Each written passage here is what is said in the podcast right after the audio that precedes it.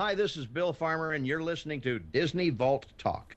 So stay tuned. From magical movies All it takes is faith and trust. Oh, and something I forgot. to unforgettable adventures, Well, once there was a princess. I'm an outlaw, that's what. That's no life for a lovely lady always on the run. From the thrill of the theater to the comfort of your Do home. you wanna build a snowman? Or ride our bike around the? I don't care how you kill the little beast, but do it! And do it now! You can always count on something new from Disney.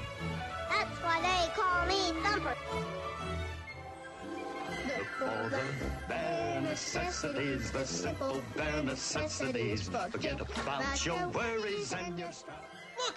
Have I got it? The magic feather! Now you can fly! Ohana means family. Just a sec.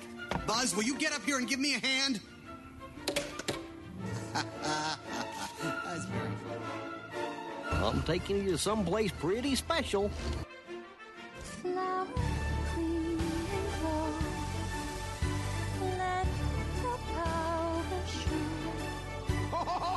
you won't find him here.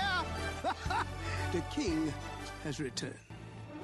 Join us for discussion and commentary as we open the Disney Vault with your hosts, Steve Glosson and Teresa Delgado.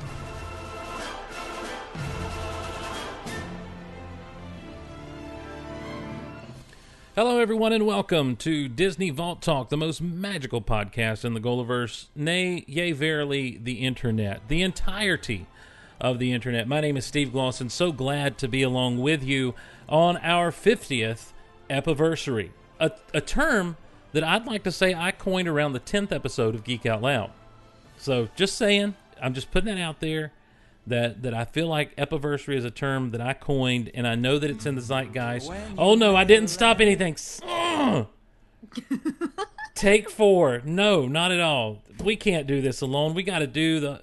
We got to bring in the heart and soul of Disney Vault Talk, the woman who started it all, who pushed me into this madness. Ladies and gentlemen, for her 50th episode of Disney Vault Talk, please welcome the lovely, the talented, the powerful Teresa Delgado. Hello, Teresa. Hello. Can you believe it's 50? I can't. And what movie is this? Treasure. I mean, what num? I'm sorry. What number movie is Oh, this? 43. So we've done seven episodes that are top tens. We did a look back. We did five top ten episodes. We've done a look back at where we'd come once we hit the Renaissance, Mhm. and we did a, a, a tribute to Walt Disney. hmm So we started this show June of 2014, Oh man, and it is 2016. We've been doing the show for two years. Okay, yeah. Two years, 50 episodes. Mm-hmm. that's about that's almost one every two weeks. So that's good. Almost. Yeah, Yeah, that's pretty good. we're not we're not doing too shabby. Well done, us. Mm-hmm. Pat on the back all the way around. Um, uh, you weren't you weren't expecting this, but I wanted, I, but I, I figured I'd spring this on you. Uh oh. Is it going to make me cry? No, no, no, no, no, no. no. Okay. Uh, It's just it's gonna make you think. oh. so, so sit tight. Here we go. Um, I'm wondering, Teresa, for you, what are some of your favorite moments thus far in 50 episodes of Disney Vault Talk? Oh my god, there's penguins on my body. oh my god. That's definitely one of the best moments of recent memory for sure. um Fox and the Hound. Oh my, really? Well, it was okay, like favorite moments because they're the things that happened on the show that were completely unscripted Mhm. or just sort of occurred and went all over the place. Mhm, It mhm. was just really funny. Yeah. So that um let's see. I really loved when we used to do the dance parties. That was fun. Mm-hmm, We don't really do that as much anymore. No, no. Well, because we're grown up and we have jobs. Uh, true. Uh, hmm. I really liked when we came up with baby mushroom. Yes, baby mushroom. Baby mushroom. Um. Yeah. This show has Peter. Pan episode was pretty fun. See, I saw the email and I don't remember the Peter Pan. Pan. I don't remember the Peter Pan Pan. episode. Pan. You you're hurting my hook. Um, what was funny about the Peter Pan episode? Just because it was like it's such a beloved movie, and I feel like we kind of trashed it. Okay. Not intentionally. no, we never intentionally trash anything. hmm It's like in Harry Potter when Dobby says, "Not kill, just maim or seriously injure." Well, I mean, to be fair, we were pretty harsh on Pinocchio. we were, hmm we were. I stand by it. Yeah, I do too. I mean, I stand by everything I've said on this show. Okay, just making sure. Um, there are moments that have traumatized me in this show. I, I think of, I believe it was "Make Mine Music" oh God! when Willie the whale gets harpooned, and I'm like, "What are they? They're killing the whale?" And like they tried to make it better by like now he sings in heaven. That doesn't make me happy. That's not good. That's not friendly. That's not nice. Um, there, there was, uh, there were, there was, Say er- it with a slap. yeah, say it with a slap. Thank God that didn't catch on. But now, um, wow, I'm just seeing a comment in the on the, uh, hmm. No, she she uh, Sarah's commenting that I think it was after Peter Pan. I think is when we got our lovely first introduction to Sarah. Well, no, I'm looking at I'm looking on the Facebook thing, and I just saw a comment Oh. on Facebook that I totally don't understand. Oh, So anyhow, um, I think that this show has been responsible more than any other Gulliver's show for catchphrases mm-hmm. that either have kind of stuck or stuck for a while and went away, or or just didn't go anywhere. The baby mushroom, Swinimer. We made a man's name Oh, a catchphrase. Swinimer. Um, boom. Twitter, Twitter pated. uh, what are some other? Well, of course, you said the "Oh my God, there's penguins on my body." That's from my sister Rebecca. Um, there just seems to be more. There seems to be more, but I feel like we we've kind of had more of those than anything, and it's been fun. It's been fun to go through these movies and um and do this thing uh with you as we've as we've watched them. But there's one moment that I was reminded of earlier tonight before we got going that I feel like we don't revisit enough. oh yeah. Mm-hmm. Mm-hmm. And this is it.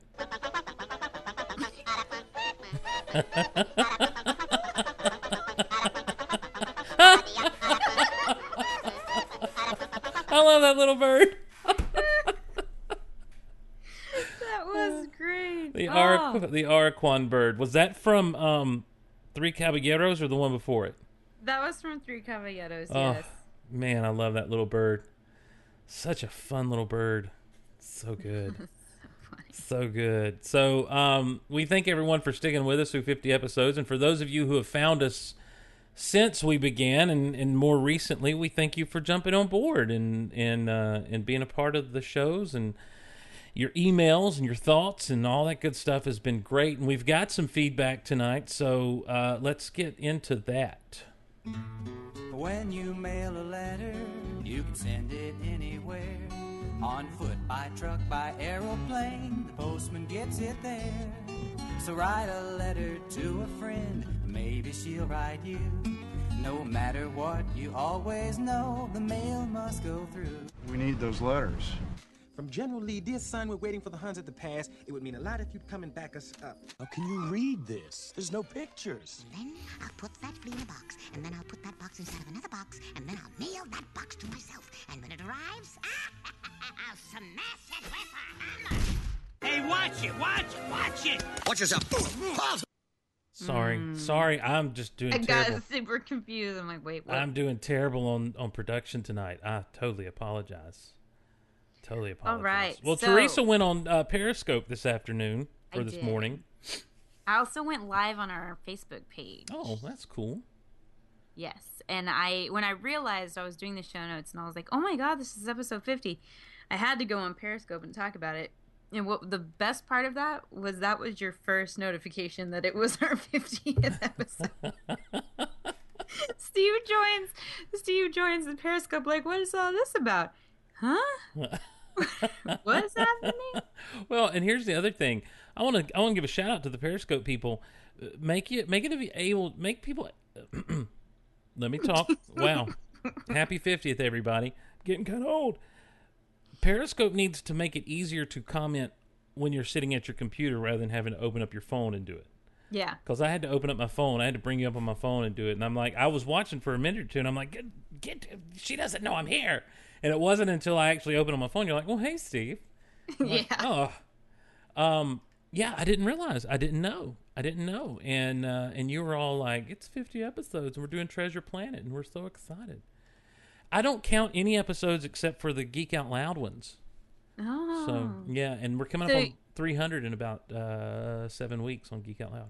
So you know how I know is because I title in our show notes our episodes by number. Yep. So I say like episode whatever was this one. Mhm. And you know, so if you were to say to me in like 2 seconds, you know, like what was episode this? I'd be able to tell you because that's how I label our episodes. Well, I, I'll tell you, I, I started out when I started Geek Out Loud, I was doing episode number blah blah blah and then a title or whatever, and I just I got put off on that when um, I heard Jimmy Mack say something about ah numbering episodes. Jimmy Mack from Rebel Force Radio, and I'm like, Jimmy knows what he's talking about. He's a broadcast professional. I'm not numbering episodes anymore.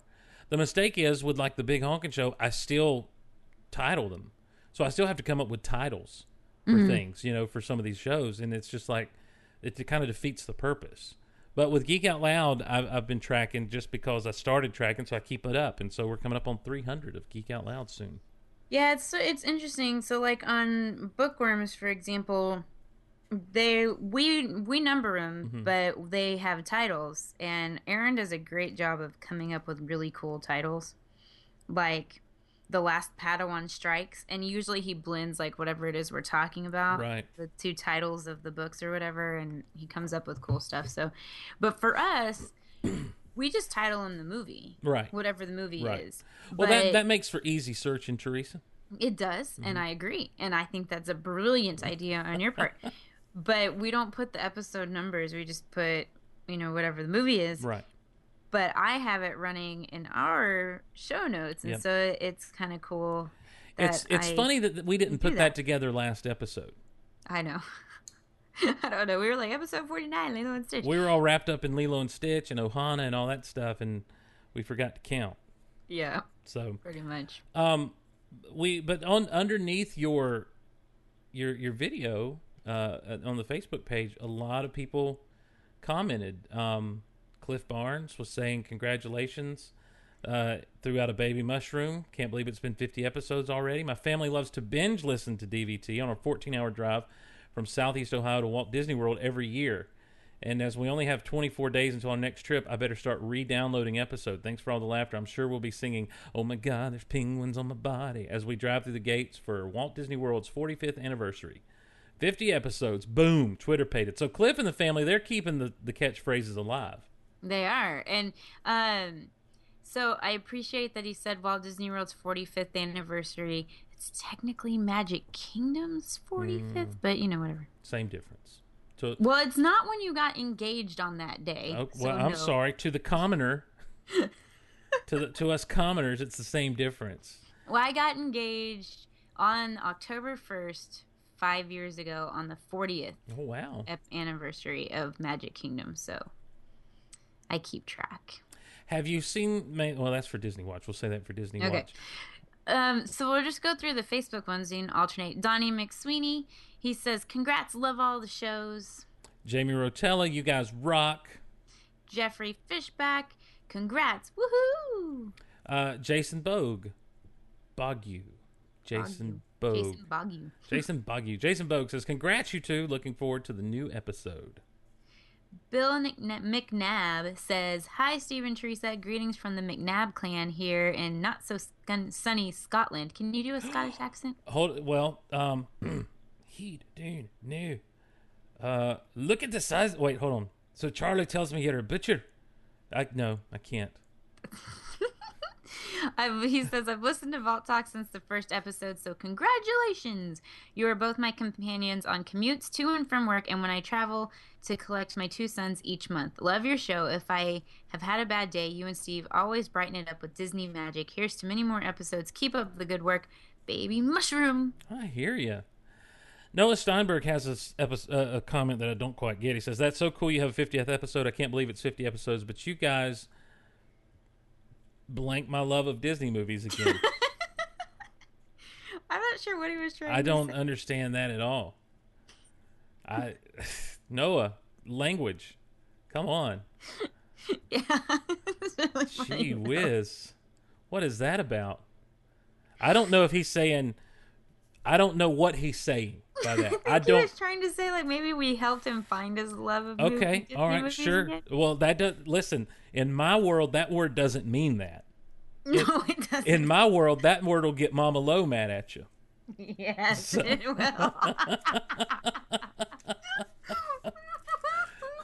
that word in that in my world you get the scary Mama Low when you use that word. It's so true.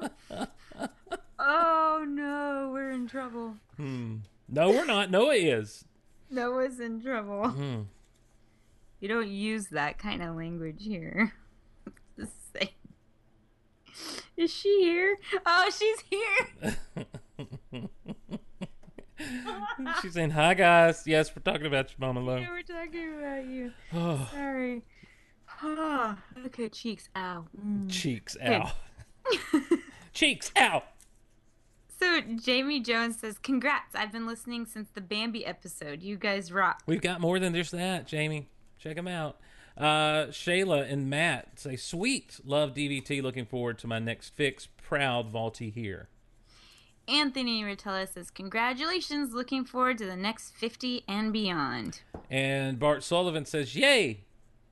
Congrats on 50 episodes. This show has made my days more enjoyable and encouraged me to watch many Disney movies I had not seen previously, including Treasure Planet. Can't wait for the next 50, and I hope uh, and hope there will be excuses to have that many more episodes. Oh yeah, we're, we'll keep going as long as we have the energy to do so. Let me tell you about a conversation I had last night Okay. with Greg. He Mhm. said, "So, what are you gonna?" So I was going through the movies, and he says, "So what are y'all gonna do when you're done? Is that the end of the show?" And I'm like, "N- "No, because Pixar." And he's like, "So after Pixar, that's the end of the show?" And I was like, "What do you want the show to be over?" What's going on? Um, I said no, because then we'll probably do like you know things like Nightmare Before Christmas and stuff, and then there's live actions. And he's like, "So then that's the end of the show?" And I'm like, "Well, Disney is making more movies." Yeah, but I was going to say by that time we'll have we'll we will have swung around to more animated features that'll be Yeah. released and that sort of thing. Um, I I was I saw something the other day. uh, It may have been on Twitter where someone had a picture up and was like, "Can we just make remake what? Can Disney just remake Watcher in the Woods already?" And I'm Oh, like- no. And I'm like, no, no, mm-mm, mm-mm. No. don't you do it. Don't you do it. Ain't no sense in revisiting that freaky movie. That is a freaky movie. Looks like Mm-hmm. it was now. Now the, the quality of film looks like something you'd watch like on PBS in your in your class when the teacher don't want to teach that day. But it was not. Mm-mm, scary. So scary. Scurry. Scary. Scary. All right, so I'm moving over to Twitter because we had some Twitter. Twitter responses. Yeah. Kenny Crawley Jr. says, "Congrats on 50 episodes. Been a fan of Disney Vault Talk since day one. Happy, or not happy, but hashtag Epiversary." Dave Mitchell, who's at Fourth Dave on Twitter, he said, "Happy Epiversary, gang! Congrats and keep it up." Phil Martin, who's at Better Jedi, said, "God bless you both. Every episode has been cherished listening." Mm-hmm. And we have some stuff from Jess. Her on Twitter, she's Jade Tiger seven one two. It's not the epiversary stuff, but she got her friend listening to us, and her friend has made it all the way to the Aristocats. And she said she seems to be enjoying them. Maybe I can get her to try other Gullivers. Heck yeah, you can, Jess. Do it up. Do it up, do it up. Jess, actually, that whole thing started because Jess said my friend texted me saying she just heard my name on the podcast, and I, or a podcast. I was confused until I remembered I suggested she listen to Disney Vault Talk. Hmm. So that's what I'm talking about. Jess is doing it right, Doing getting it friends right. to listen and that sort of thing. Over in the emails, uh, we do have a couple of 50th anniversary emails. The aforementioned Kenneth Crowley says, Hello, Stephen Teresa. Happy anniversary and congrats on 50 episodes of Disney Vault Talk. Been a huge fan of Disney and a long-time listener of Disney Vault Talk since episode one. I like all the reviews and looks back on the Disney films, as well as Rebel Yell and the reviews on all the Star Wars Rebels episodes. Can't wait for season three, by the way. My favorite parts of the podcast are discussion topics on Disney and your guys' passion for Disney.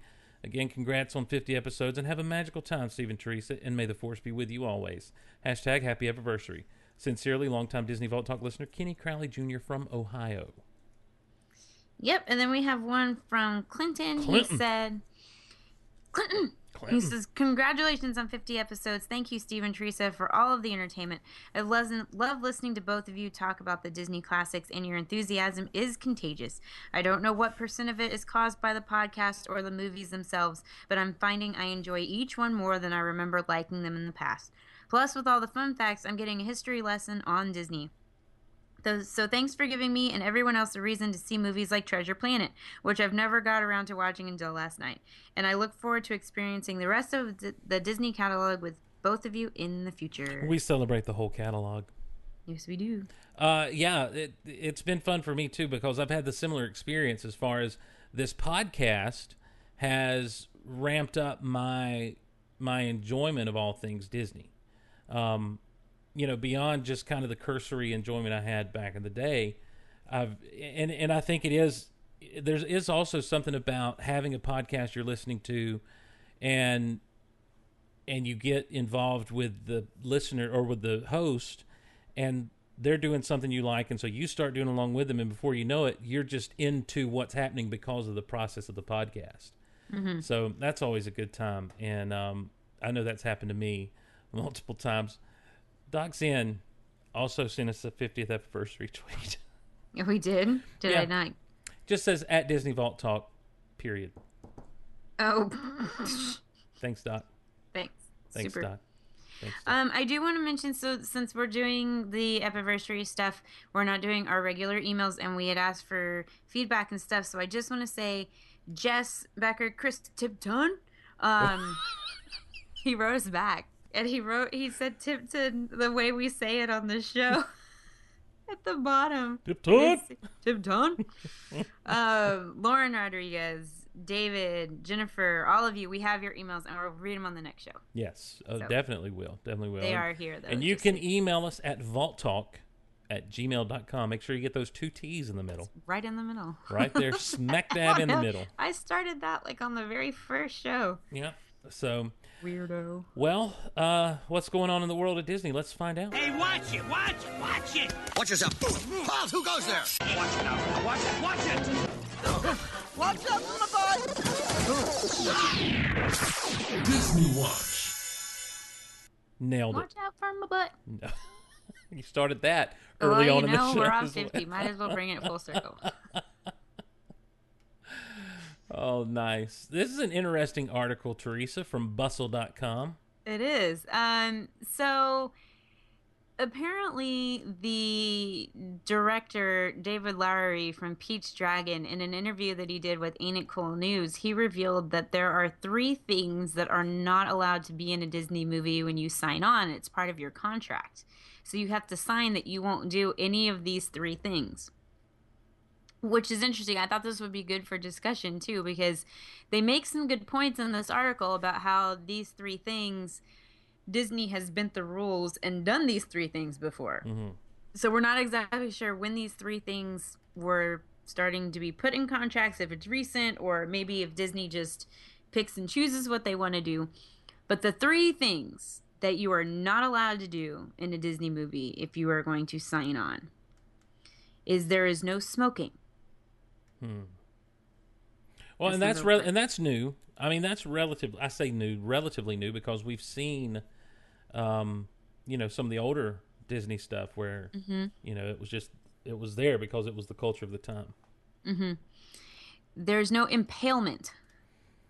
I mean, okay, except for we see impalement twice Mhm. in Pirates of the Caribbean, Curse of the Black Pearl, Yeah. when they get impaled, but then they're quickly shown that they're not actually alive; they're Right. like dead. yeah.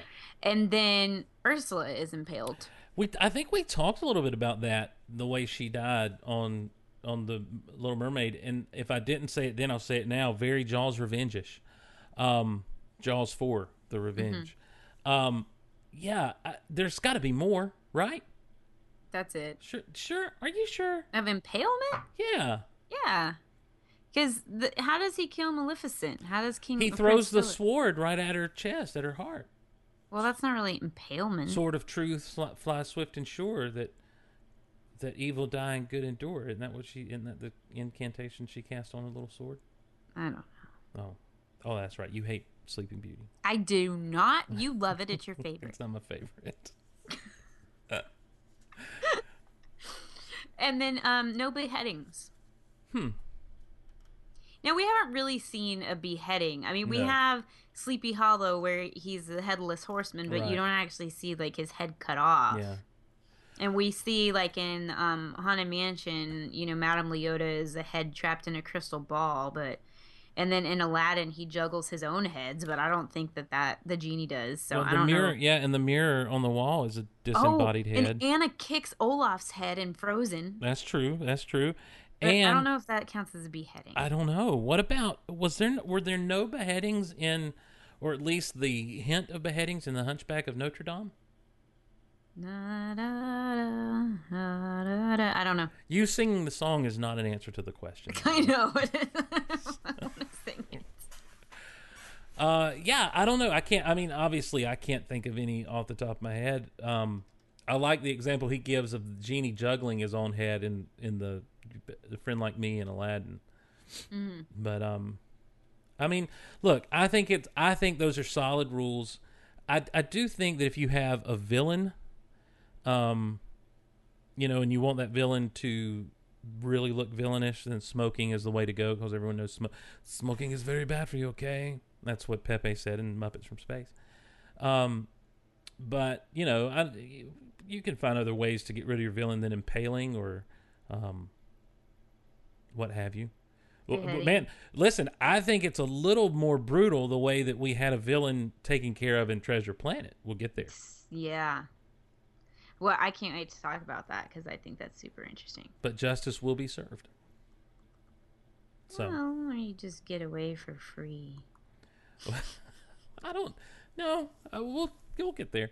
Um, so Disney also racking up the bucks at the box office, according to old Forbes.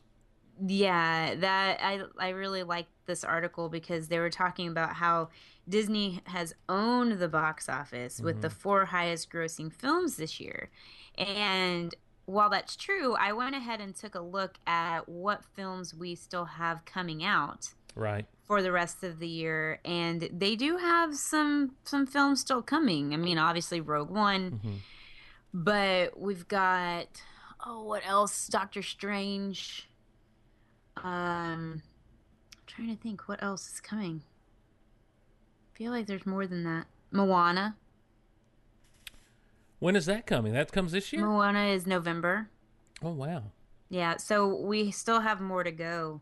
But yeah, they have the top four um, box office films, which I believe we have. What is it? What what's that big dude's name in Moana? Do we know yet?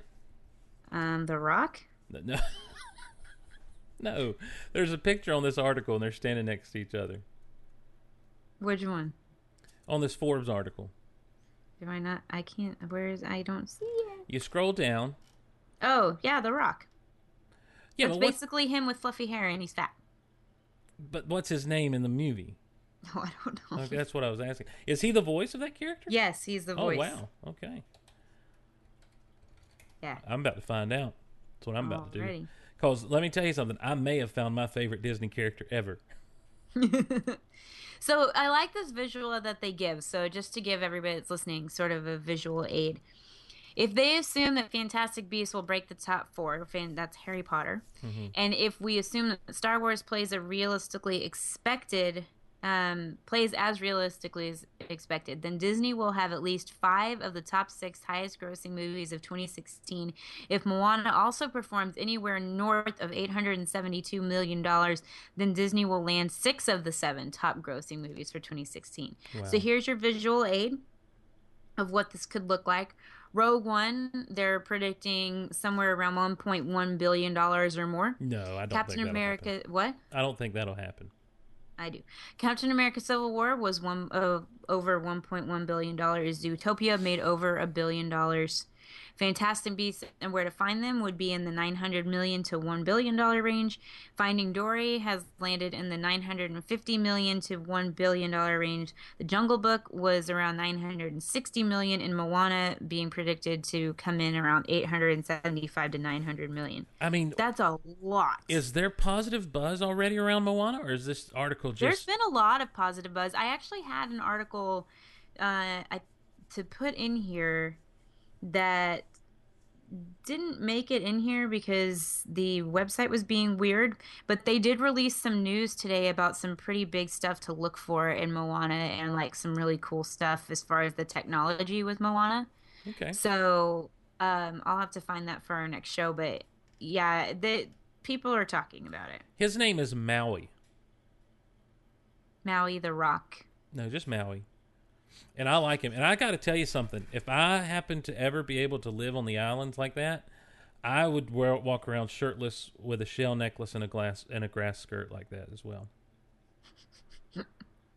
I was talking. We had uh, the other day on the Big Honkin' Show. I, I don't mean to digress too much here, but the other day on the Big Honkin' Show, we had Maui Mark actually call in because I was curious about the practice of if I were in Hawaii, because I'm going to go and stay on Maui Mark's couch. If I were in Hawaii, what are the rules about wearing a Hawaiian shirt? Is it kind of the same as wearing a like a like a band shirt to their concert? And he said that Hawaiian shirts in Hawaii are dress clothes. That's your that's your element. So, like, if you're going to a business meeting, you put on a Hawaiian shirt. The only people that don't wear those as dress clothes are the lawyers, and they wear regular suits and ties. And I'm like, this is the land for me. I'm like, well, what do you wear when you're just bebopping around? He's like, you know, tank top, shorts. I'm like, oh my gosh, this is a magical place. I really do wish I was Samoan. I really, truly do. I had a student ask me today if I was Samoan. You're too tiny to be Samoan. I'm just saying what they asked. Your student needs to learn their peoples. Well, you know, you never know. No. They say weird things. Kids say the darndest things. They sure, they sure do, Teresa. They sure do.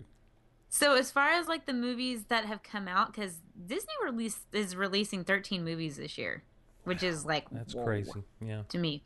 So their very first one was The Finest Hours, which came out in January, and then Zootopia came out in March, and following that up was Jungle Book, which came out in April.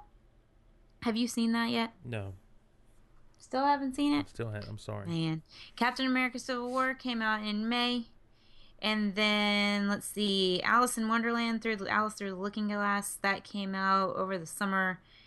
Um, that was in May too. That kind of came and went, huh? Yeah, it did. Um, Finding Dory came out in June, so we have like one a month pretty much. The BFG came out. That was another one that came and went. That's unfortunate. I know. It came out in July. And then August was Pete's Dragon, which is still out in theaters, and I need to go and see that with my mom because she really wants to go see it, and I like that movie too, so I want to see the difference. We have now we're at the point of stuff that hasn't come out. The Queen of Katwe is coming, and this has Lupita Nyong'o in it, and I'm super excited for it, so I want to see that. It's about a a young chess protege and from Uganda. And David Oyelowo is in it as well. So that's cool. So two Star Wars people. And then we have Doctor Strange. It's coming out in November. And then Moana comes out in November. And then Rogue One. So we've got Rogue One, Moana, and Doctor Strange, and the Queen of Katwe coming. How you feeling about Doctor Strange? I don't know anything about Doctor Strange. I don't even know who he is. I know that he's played by Smaug, and that's enough I need to know. Okay, all right. Because it's Benedict Cumberbatch. Benedict Cumberbatch. Um, Benedict Cumberbatch. yeah, yeah. I, Doctor Strange is he's. I, I'm not going to be one of these people like, oh, I always loved Doctor Strange in the comic books, But Doctor Strange always, when he showed up, things were going to get weird. Um, and not because of his name, but because he was like a more mystical superhero, like his powers are magic based and everything. Ooh, magic. Yeah, and um, like Harry Potter. Yeah, only, and that's really kind of what I expected from this. I expected him to go kind of that Harry Potter magicish route, but it seems like they're going more for a reality warping, bending kind of thing, which is is kind of surprising because Doctor Strange back in the old comics and everything always had more of a psychedelic kind of feel to it. Um, bright colors and like of course it was Jack Kirby drawing and so it was always going to be a little bit um, out there with all what they call the Kirby Krackle and everything. No, Steve Ditko drew him. Anyhow, my point is this. Um, I don't know. I've been like, I, I've, they've yet to really just blow my mind with a trailer for it. I, my butt's going to be in a seat, of course, but um, but I'm really interested to see how they pull this off. Mm-hmm. I just saw an article. This is fresh for Disney Watch. It's from Oh My Disney or ohmy.disney.com. It is confirmed two Disney characters will make a splash in Moana as Easter eggs. Ooh. So let's see. It's, it's a known fact by now that Disney loves hiding Easter eggs in their films.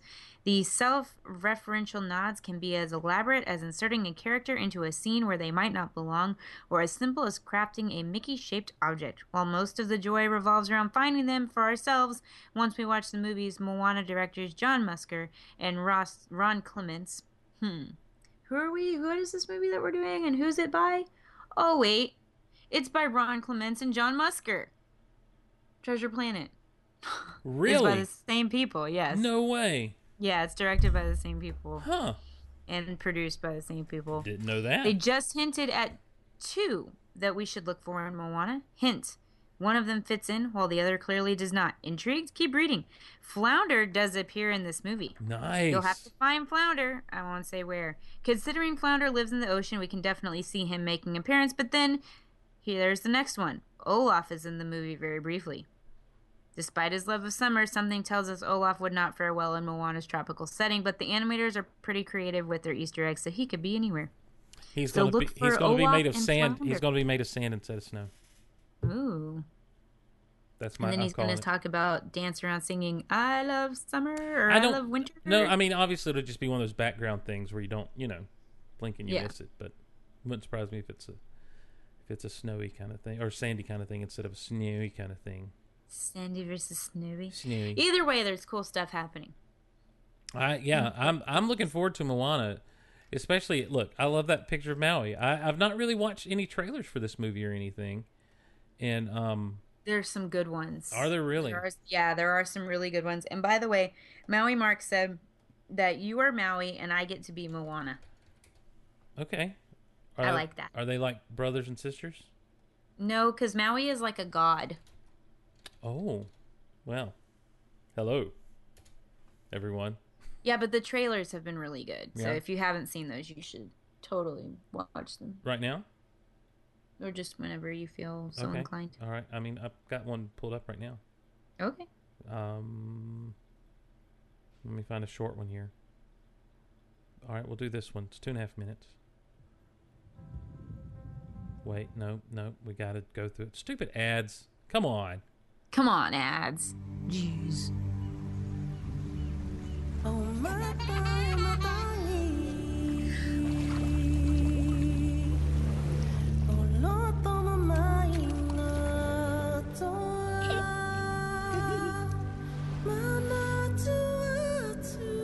This is an international trailer because I can't understand the words.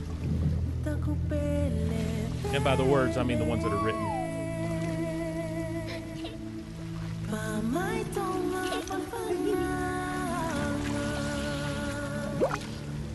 This is the one where she's playing in the water. Yes.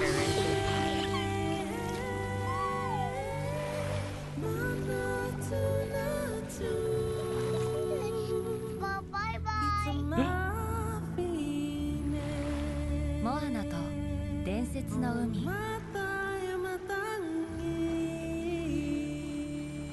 Okay, I don't know if that was supposed to be if that was Hawaiian because I don't know Hawaiian words. That but- was not. That was like Japanese. right. That or was a. Japanese. I'm talking about the music that was playing though. Oh. I'm like, nope.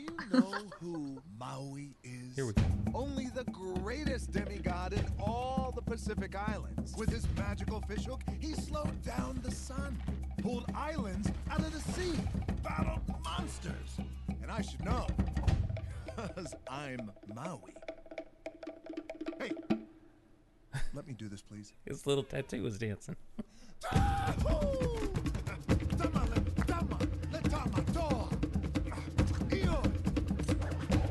I'm in. I'm in.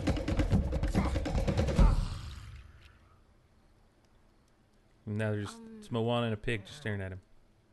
Nothing? Really? Yeah, she's like, um. He did the people's eyebrow. He did the people's eyebrow. I'm I'm in. Uh-huh. I am totally in. The little dancing tattoo had me. And then to know there's a pig in this, shoot, I'm there. I am there. Yeah, I really like her, and I love the trailer with her as a little girl where she's like kind of moving the water around. hmm You know, and she's like, bye bye. Oh, that was great. That was a. I mean, that's a that was a beautiful piece of animation. I was kind of smitten with it, and then when she turns around and says bye bye, that was just cute and warms your heart. So, well, Teresa, let's uh let's get into Treasure Planet. Almost said Treasure Island. Not gonna lie. Here we go.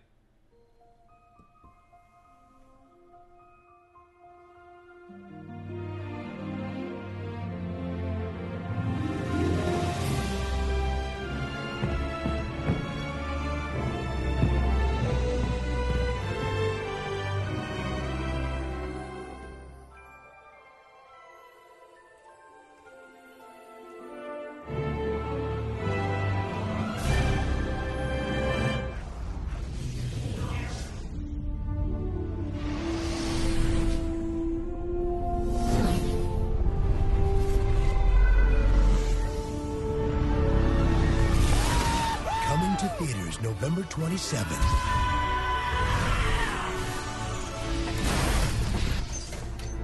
Mister, you okay in there, right?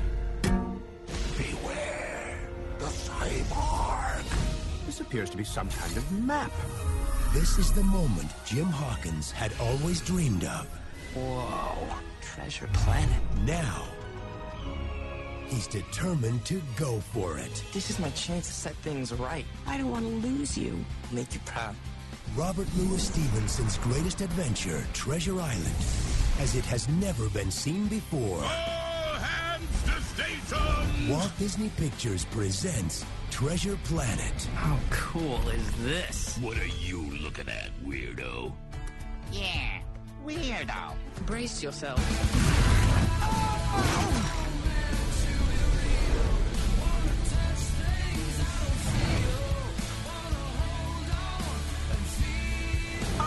pleasure to meet you, Jimmy. It's Jim. And you are? I want to say Larry. He may be on a quest for gold, To make people see me a little different. Mr. Silver, Cyborg. but he better watch out for Silver. Change in plan, lad! Pirates on my ship! Oh, Mama. We move now! This isn't over yet. Sometimes, courage can be the greatest treasure of all. You think a pup like you can take on the likes of me? Watch me.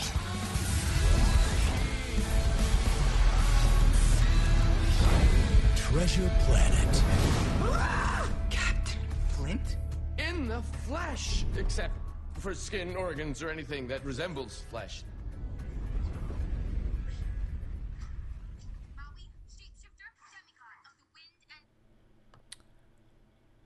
No, that's not right. What? So, Treasure Planet. This movie is Treasure Island in space. Boom. Introed. And here's Teresa with some history.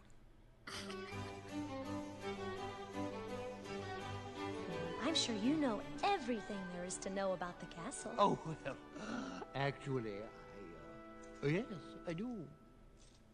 As you can see, the pseudo facade was stripped away to reveal a minimalist replica Alrighty. Shortest intro we've ever had for a movie. I That's think. right. That's right. I don't know what else I don't know what else to say about it. well, I have some stuff. So it premiered on November 27th in 2002. So we had two films because Lilo and Stitch came out around the same time Mm-hmm. or in the same year. And it is the 43rd animated film. It is a science fiction adaptation of Robert Louis Stevenson's adventure novel Treasure Island.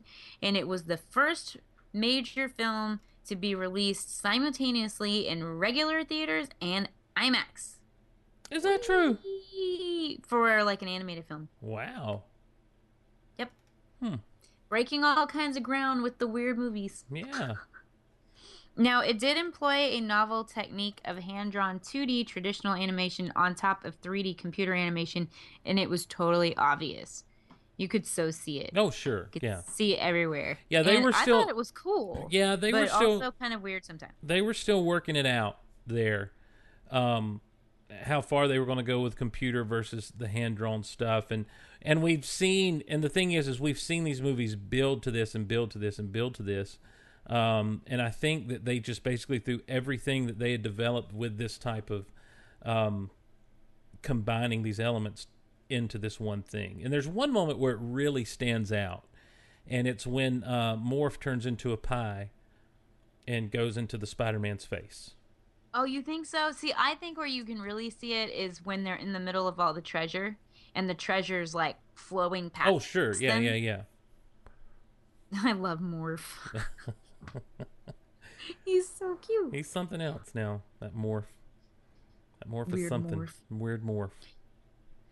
So the film performed very poorly in the Mhm. U.S. box office. It cost about 140 million dollars to make, and it earned 38 million dollars in the U.S. Mm. Well, Well, here's the thing. I did a little. I did a little digging. I did a little digging. Did Lilo? What month did Lilo and Stitch come out? Do you recall? Hmm I'd have to look at our show notes. Okay. Well, not only did you have, you said Lilo and Stitch came out the same year, correct? I believe right? so because it was nominated for the same Academy Award. Okay. Um, so here's the thing. I did a little bit of other digging, and um, here's some other movies that came out this just this particular year. Of course, uh, Star Wars Episode Two: The Attack of the Clones. Uh, Lilo but- and Stitch came out in June. okay, but see, Spider Man came out in May. The first Spider Man with Tobey Maguire. Oh, that was a mistake. No, I thought the first one. Everyone loved the first one. It that was a groundbreaking superhero movie. The first one was fine. The second one the was second eh, one with Doctor Octopus. No, the second one with Doctor Octopus was fantastic. The third one was The third one, not so much. Um, but you had Star Wars Episode Two: Attack of the Clones, and then you, you kind of had outside of Lilo and Stitch. Honestly, I mean, The Bourne Identity came out that year. It was first of the Born movies, kind of situation. But as you kind of scroll through, there's not a lot that really ca- catches captures my eye until Lord of the Rings. well, that's what I was going to say. Until you actually get down to this month in November, because earlier in November or later in November, let me find it here. Make sure I've got my time my time frame just right. Um, yeah, on November fifteenth of this year, two weeks or so before Treasure Planet, Harry Potter and the Chamber of Secrets. Woo! So, um, yes. Just kidding. Not my favorite film, but yeah. Yeah, but the world, but at this point, the world was all about Harry Potter. Potterheads everywhere. You know, so then you go from that and swing around into December with Two Towers. You've got all kinds of, you know, looking ahead to you you you're watching the Harry Potter, you're looking ahead to Two Towers. You're on a Star Wars high or not, depending on what you thought of that movie. And Treasure Planet just kind of got buried in the mix of all that going on this particular year, I think. Um, as well as, you know, by the end of the year, Lion King hit IMAX. So, and that was just a month later on Christmas when that happened. Mhm. So, you know, I mean, I just, I feel like it was just kind of a, a an unfortunate circumstance of the placement of this movie in in it in the release schedule. Part of that. Mhm. Well, it's interesting what kind of films were nominated for the awards. Mhm.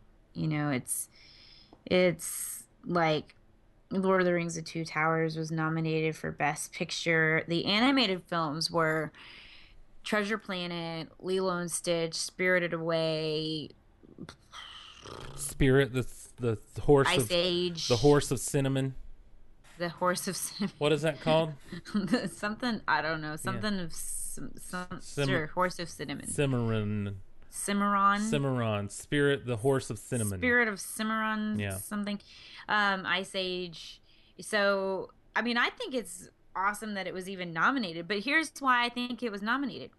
Because all the movies get nominated that only make like make like two dollars for the Academy Awards. because they don't care. Right. So, you know. Um like the best picture was Chicago and but Gangs of New York was nominated, The Hours, The Pianist. Hmm. Um Nicolas Cage was nominated for best actor for adaptation. Okay. Um I'm just looking at some of the things that sort of strike me as odd. Best animated feature: Ice Age, Spirited Away, Lilo and Stitch, Spirit Stallion of Cimarron, Cinnamon. Cinnamon, Swinimer. Swinimer, cin- Cinnamony Swinimer, Spirit, the st- the the the stallion of Swinimer. Spirit, the Spirit of Cinnamon Swinimers. St- stallion of Swinimer. Oh, best original song: "Lose Yourself" from Eight Mile. Lose yourself in the magic, the moment that. That's not Eminem. Oh, is that not how it goes? No, Well, what? No. Yes, it is. I don't know. You're not singing it like Eminem. Lose yourself lyrics. It's in the magic, the moment. I guarantee you. I don't know. I honestly couldn't tell you the lyrics from an Eminem song past Slim Shady. Lose yourself in the music, the moment you own it. You better never let it go. Only get one shot. Don't miss your chance to blow. Oh, yeah. Oh wow. I'm a rapper. We should just totally play that song right now. Does it have cuss words in it?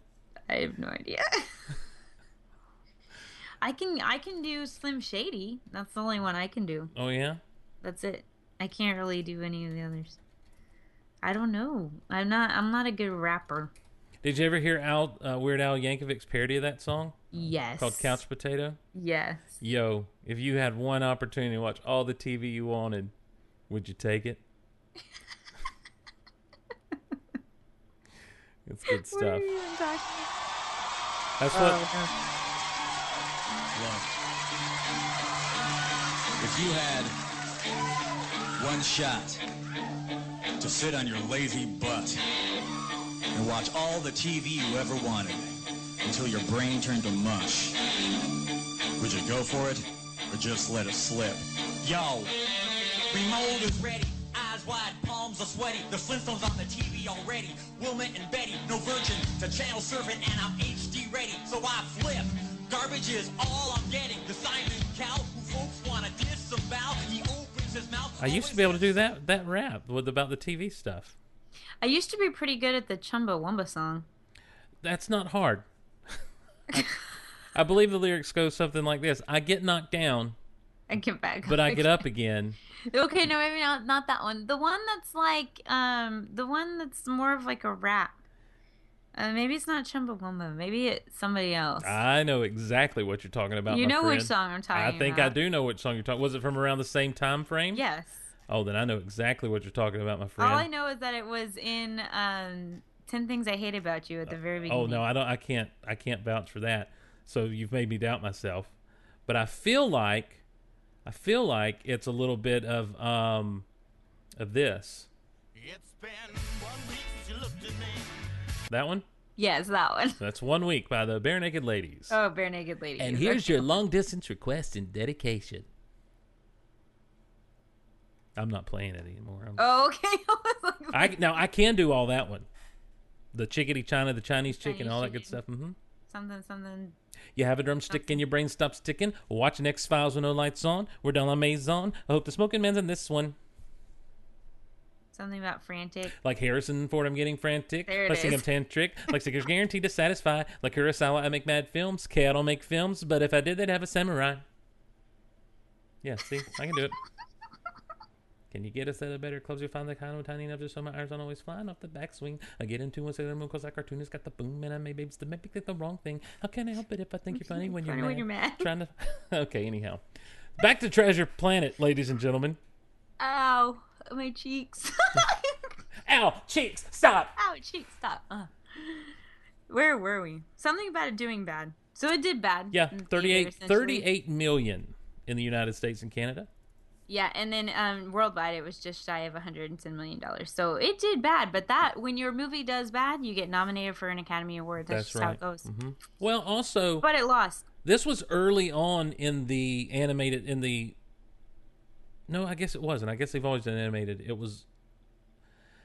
When did It they? was after Beauty and the Beast because Beauty and the Beast won Best Picture, hmm and then after that they made an animated They made an category. because that's right. suddenly, animated movies aren't good enough to be nominated for Best Film of the Year. Right, and Heaven this- forbid a human actor get beat out by an animated And I, character. and I think that's what it had to do with. But also, this move this year it was kind of light on the animation. Mm, I mean, I say it was pretty good. I, I'm not saying it wasn't, but I'm the saying. squirrel is pretty impressive. But I'm saying what was The acorn squirrel from Ice Age. right, right, right. Scrat, scrat, Yeah. scrit, scrat. I just call him the acorn squirrel. But what I'm saying is though is like what else? I mean, obviously Lilo and Stitch was good, but you know now lately you're hitting. I don't know. Animation is just at a whole new level than it even was in 2002 at this point. Well, here's the other thing. What came out from Pixar in 2002? Is there anything? Because it wasn't nominated. I don't think so. Pixar wasn't doing year to year at this point. List of Pixar films. Let's go to this. All right. List of links here. Toy Story 95, Bugs Life 98, Toy Story 2 99, Monsters Inc 2001, Finding Nemo 2003. See, that's what happened. Yeah, there they was no skipped a Pixar year. film. Right, right, and that's and that's my thing is like they weren't doing every like now it's every year there's going to be a Pixar film, but here, I, I mean this is what seven years after the debut of Toy Story, and Pixar was still this new kind of like oh my gosh, what do they do next? You know, kind of thing. Mm-hmm. Yeah. So, well, it is what it is, Yeah. I guess. So anyway, um, let's see. The principal animation for the film began in 2000 with roughly 350 crew members working on the film, and it, Ron Roy Conli estimated that by the end of it, there were around 1,027 crew members listed in the screen credits, with about 400 artists and computer artists, about 150 musicians, and another 200 technologists. Wow, so they had to list all 150 musicians in the credits. They must have Well, scored this. you want your name listed? Well, but here's the thing: if you do, that's why a lot of um, back in the day, a lot of films would actually use the London Symphony Orchestra and score in London, because you just have to put the LSO. You don't have to put name to name to name. It for a while. I don't know if it's still this way, but I think for a while, if you did it in in America, that that each instrumentalist got a credit. I I could be wrong on that, but I remember hearing something like that.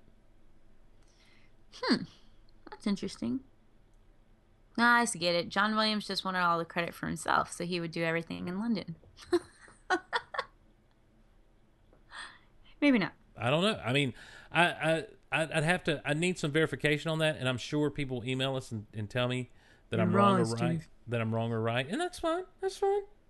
You know, but it's, it's So Ron Clements, who was one of the people that this was the idea for the film, was one of was his idea. He wanted to create a space world that was warm and had more life to it than you would normally think of in a science fiction film, as opposed to the stainless steel blue smoke coming from the bowels of a heavily pipe laden treatment of a science fiction film. Mhm. Which is that's fair. Um, I feel like he's talking about Star Trek there. Uh, Well, I think he's talking about just about any science fiction. Here's the thing, and and this is another thing I was thinking about. And, and- and not to go back to the you know performed poorly, but when you think about science fiction animated films, how many can you name? Mm, Atlantis. Yeah, I, well, I mean, seriously, like they're generally not that well received unless they're a cute little comedy, like you know the Monsters versus Aliens or whatever it was, or um, you know, generally if you have an adventure type science fiction animated film, uh, it, they don't. They're not huge. Titan AE was one that was supposed to be this great thing, the best thing since Star Wars, and and it kind of went over like a lead balloon. And and and that's what this movie kind of reminds me of is, is that Titan AE kind of feel, but it just it's not something a lot of times it catches for whatever reason. It doesn't seem to catch the audience. Um, not to my memory. Like I honestly can't think of one. Um, you know that that really did super well, other than outside of like a I don't know a Transformers the movie back in the eighties. Mm, yeah. I guess that would be science fiction, huh? Mm-hmm. Yeah, I don't know. It's sort of interesting when you think about it in those terms. Like I was having to think about it when I watched this. I was like, "Oh, it's a science fiction movie kind of sort of thing." Well, I mean, definitely it is. Well, I know, but like I we'll, we'll get into that later. Mhm. Okay. So while designing for Treasure Planet, the crew operated on a rule that they called the 70 30 law. It was an idea that the art director Andy Gaskill had, which, or he credited it to Ron Clements, but it meant that the overall look of the film's artwork should be 70% traditional and 30% sci fi. And that 70 30 law was also applied to sound effects and music as well. Oh, cool. So I think that's really neat, and I, I kind of did notice that with the sounds, is it wasn't overly done as like science fiction sounds or anything like that. I it- noticed a lot of traditional score Right. and things like that. So I thought that was kind of neat because they sort of helped to maintain maybe like the fantasy aspect of it by doing that. Well, they what they did is they, uh, Wendy Cooper in the chat, and excuse me while I go on uh, on an edition of Chat Watch here, Teresa.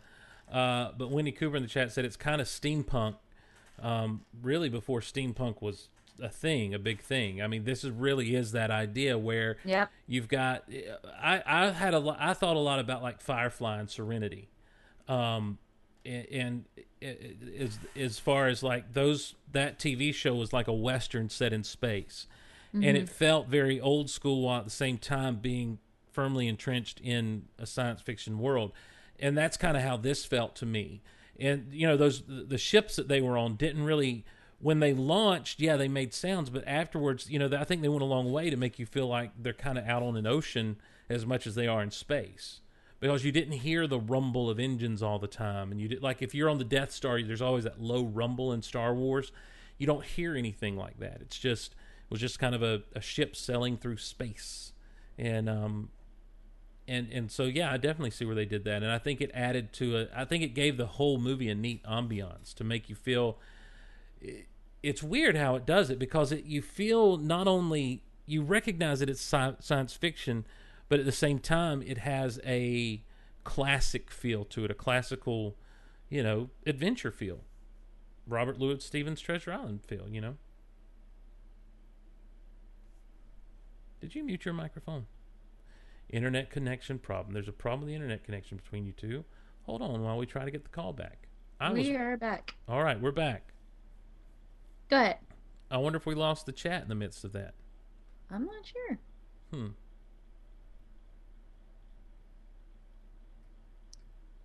All right.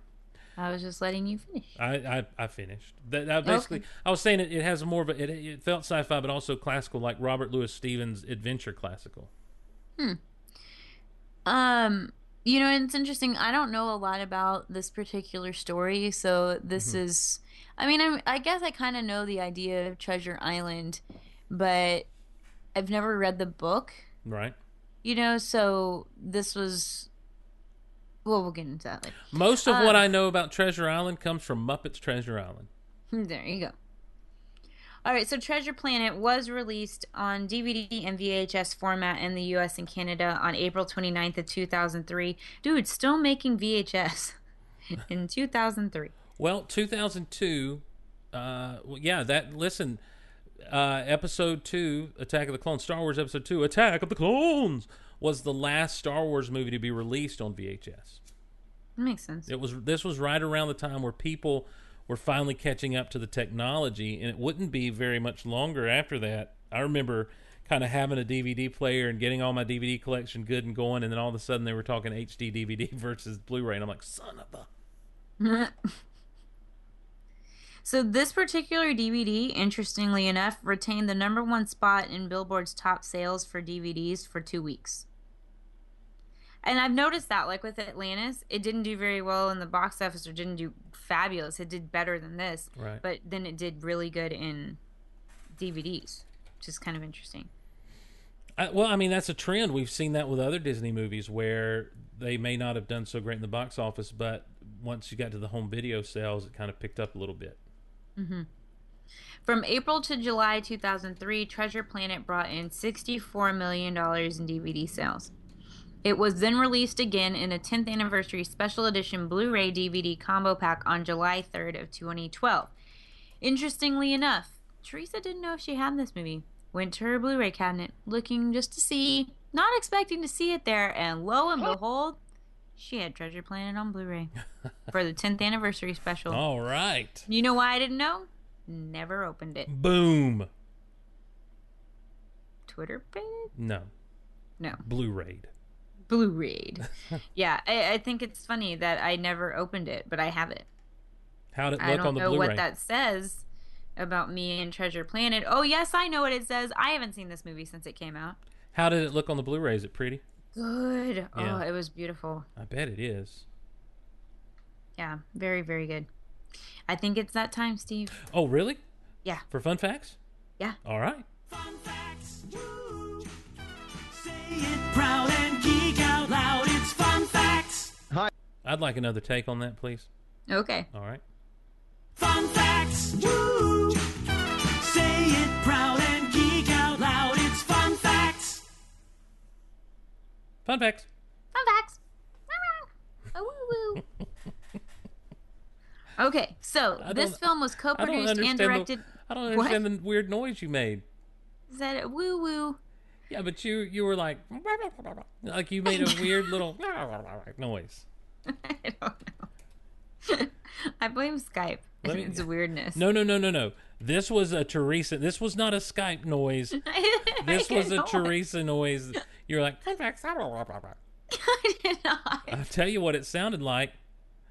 Um, it sounded a little bit like uh like this guy. Which sounds something like this.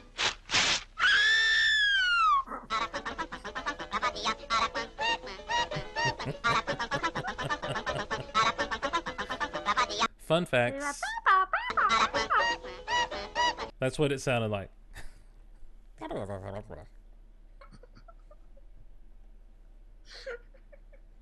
Oh, Lisa. It's like you were trying to do your Jar Jar impression. oh no, I can't do it. Jar. You're so guys so silly. You should follow me now. Okay? You okay? What if Jar Jar is Snoke? Misa really ticked off.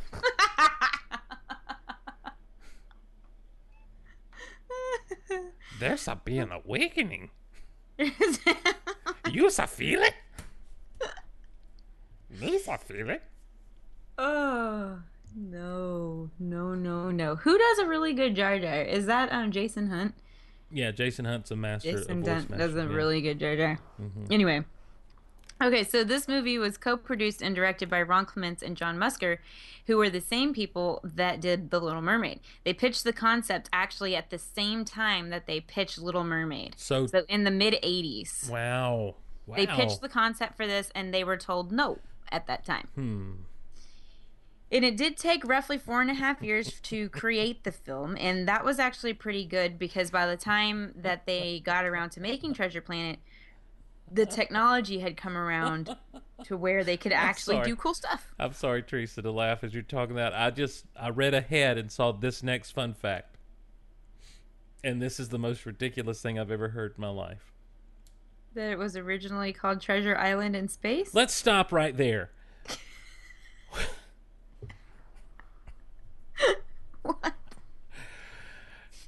Coming in November from Disney, Jim Hawkins was like every other boy looking for adventure, and he found it. It's Treasure Island in space. What a stupid. Why? I understand. I understand if that's that is a pitch. That is not a title. Like like okay, I've got a great idea. Treasure Island in space. Not the title. That's the pitch. They were they seriously going to call this Treasure Island in space? That was its original name. That's like the executive from Universal that suggested calling Back to the Future Spaceman from Pluto. what? Yeah, Is that for real? that's a legit thing. He sent a memo to like to Steven Spielberg and Robert Zemeckis and was like, I think the title is just too genre, so I think we should call it Spaceman from Pluto. How does that make any sense at all? They don't go to Pluto, Doesn't and make- there's no spacemen. Exactly, exactly. This is that is just the that name of Back to the Future is perfect. They go back to the future. Marty. Yeah, I know, but I'm just saying this is the same kind of stuff. What are we going to call it? I don't know. Let's just call it Treasure Island in space. It's just lazy. I can't. Sh- I'm surely, surely this is just what they were saying before they really nailed down a title. It was its working title as they were working on the movie, so I don't know. That means it got stuck in someone's head. That means they were without the ability to come up with a better title for the longest time. Yes.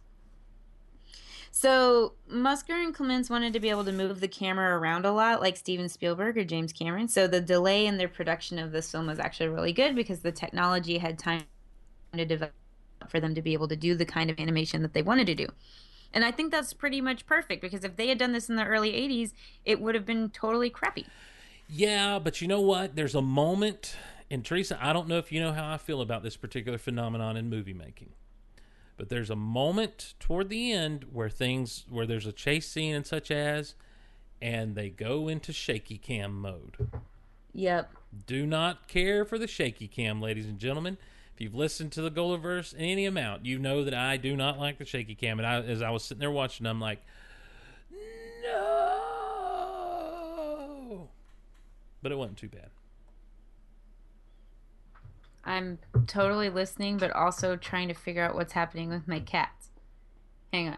Stop! Cut it out. Okay, we're done. We're good. Treasure Island in space. But you have to get really quiet.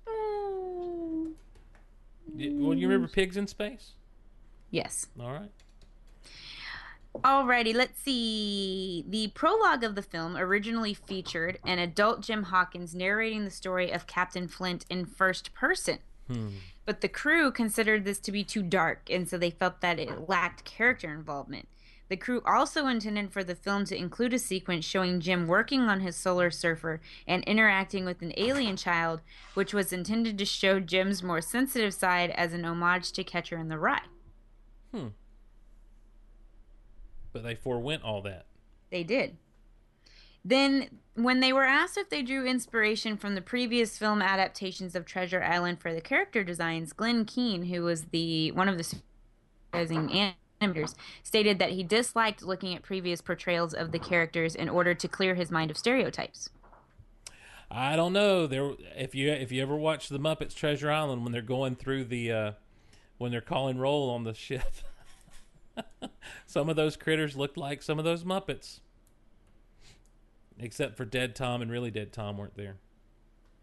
There was that flatulence farty one that was Oh kind of my funny. gosh, yeah. and then Jim was sleeping underneath him. That must have smelled bad. I got the sense that it wasn't that it smelled. It's just that he just had all these appendages, and so when he blew air out, that's what it just made that noise. Oh, I don't know. I was like, ah, he's and then and then when the dog guy said, "I'm fluent in flatulence," Right. or flatu whatever, I was like, oh my god, that's That- not a thing. Niles Crane, by the way. Yes, Niles Crane. So the animators used maquettes Mm-hmm. for or small statues of the characters in the film as references throughout the animation process, and I actually really like this because they use maquettes in Clone Wars and in Rebels, and I think that's really cool. I don't really understand how they use them though. Well, what the, what they do is, is is they have someone sculpt the image, a 3D image of. I mean, that's what a maquette is. It's a little statue, and so it's a 3D image, and that way they can see front, back, sideways, all the way around it to kind of. It gives the it gives them ideas for light and shadow. It gives them ideas for what you know. It helps them know exactly how this thing is going to look in in. And I don't mean space like outer space. I just mean like in in a space. So um, so that's what that's what they use those for for Cool. animation references I never really knew if they used them to like actually animate with, or if they were just there to have and look cool. No, I mean it's yeah, they definitely they look cool after the fact, but it, it's generally maquettes are used to um, to see a 3D rendering of something that that was initially a 2D design. Mm. They use maquettes in Pinocchio. Yes, they did. Per that fun fact, Mhm. I just hadn't. I known. know. I just went ahead and read ahead of you. All right, so did you like it? I, I did. I mean, it's not my favorite Disney movie ever. Um, I don't know how often I'll revisit it, but I don't dislike it. I thought it was a really good adventure film. It was a great adaptation, as far as I can tell, of uh, Treasure Island um, in in space, and um, and and I thought that in the moments where they had to go for it, um, they went for it in the right way. As far as like you know, um, well, the death of um, the first officer, Mister Arrow. Mr. Rockface. Yeah. Um, you know, the killing off of him was it kind of came out of the blue. It was it was something that has to happen in this story. And even in Muppets Treasure Island, they didn't go In Muppets Treasure Island, Sam the Eagle plays Arrow, Mr. Arrow. And he's all about safety and running a tight ship and everything. So they trick him to get into one of the uh, life rafts and they're like, "You need to check it for holes." And so he gets in it, and they're like, "You need to, we need to lower you down so you can actually see it in the water." He's like, "Great idea," and uh, they just set him off to sea. And later on in the film, he just kind of shows back up. He's like, "This life raft is in great shape," and you know he's okay. I Um, love Sam the Eagle. but they just went for it in this and um and like I said earlier, I don't know if I prefer to be impaled or to be dropped into a black hole. I think they're equally terrifying. and that's the other thing, the rules of space. They really played loosey goosey with the rules Yeah, of space. there were no rules of space Right. in this thing. Except as, as scientific as they tried to make it, I'm like, no. Well, and I'm okay with that. I didn't, you know, I didn't mind. I mean, they had artificial grav- gravity on the ship and everything, and But where does the artificial gravity stop on the ship? Okay, there's that scene where they're flying up and they're on the mast of the ship, and Spider Weird guy gets he's like disappeared, bye bye, Mhm. because Jim cuts him off. and Right, which is what I meant- Basically, commits murder is what he does. well, no, he's getting justice for Mister Arrow. Mm. And that's it was kill or be killed with Spider Lobster Man. Spider Lobster Man, yeah. In Spider Lobster Man, couldn't he have just cut that rope like snapping his stuff, but instead he had to like saw it with the little bumps on the inside of his claw? It's like, come on, dude. I don't know. I don't know how. I don't know the workings of the claw snapping. I don't know how that works. So I don't know. But anyway, then, you know, Ben turns on the artificial gravity, and it seems like Jim is really high up for the artificial gravity. Like, is there a certain level, like it goes so many feet above the mast of the ship? well, or, like, he was what? actually on the mast of the ship. You know, he was up there around the crow's nest area. So that's what pulled him back down. I I assume there's a bubble, maybe a thin one around the ship that is almost like a force field that keeps in atmosphere and is the limitations of like the artificial gravity. Hmm. See, I was thinking about that when I was watching it. Mm-hmm. Mm-hmm. Also, I was very much enjoying Ben, and I remembered that I, you know what, I hadn't seen this movie since maybe it came out in 2002. So I've clearly not watched this movie very much, but I really enjoy Ben. I think he's hilarious. Great- I think you're Larry. I'm gonna go with Larry. The great the great Martin Short. Yep. And like I knew Martin Short was in the film and I was waiting and waiting and waiting and then he finally comes in and I was like, there he is. Oh, uh, oh, Ed Grimley himself, totally mental, I must say. But I really like Ben. Do you have a favorite character? Uh, I like Morph a lot. Um, yes, Morph. and and I did like Doctor Doppler just because it was Niles. I wanted to like Ben more than I did, but Ben ended up getting on my nerves a lot. He was a little too over the top at times Mhm. for me. Um, but I did like him. He had some he had some pretty funny moments. I like I like the bit that's in the trailer where he sees um sees the old dead captain. He's like, there he is in the flesh, or at least you know without flesh and organs and anything flesh like. and that moment also reminded me a lot of Goonies. Oh yeah. with one-eyed Willie sitting there with his treasure. You know, died died with his treasure, that sort of thing. Um, but yeah, I, I mean, I, I think Morph is it for me. He he was just he was his his ability to shape shift and everything was really neat. And it was to me the thing that captured my imagination the most was when he turned into a wrench for Long John Silver, and I'm like, okay, so he can. Like I started to analyze, I'm like, so he can become as solid as he needs to in these moments.